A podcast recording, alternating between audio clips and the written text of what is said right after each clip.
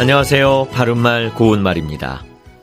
어떤 사람에게 관심이 있을 때 은근하게 눈길을 보내기도 하는데 이런 경우에 추파라는 표현을 씁니다. 추파는 가을 추자에 물결 파자를 써서 원래는 가을에 잔잔하고 아름다운 물결이라는 뜻이지만 이 뜻으로 사용하는 경우는 그다지 많지 않은 것 같습니다.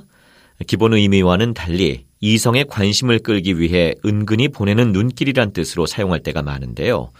주로 추파를 던지다 또는 추파를 보내다와 같은 표현으로 쓰고 있습니다.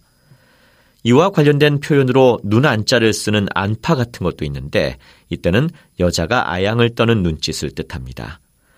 추파라는 말은 상대가 이성이 아니더라도 쓸 수 있습니다. 이때는 환심을 사려고 아첨하는 태도나 기색을 뜻하고 예를 들어 신임 사장에게 추파를 던진다와 같이 말할 수 있지요. 또 가을 추자가 들어가는 표현으로 추상이라는 것도 있습니다. 무언가를 잘못했을 때 윗사람이 무섭게 꾸짖는 경우 추상 같은 호통을 친다라고 표현하는데요. 추상에서 상은 서리상자를 써서 가을의 찬설이라는 뜻이고 추상 같다란 말은 호령 따위가 위험이 있고 서슬이 푸르다는 뜻입니다.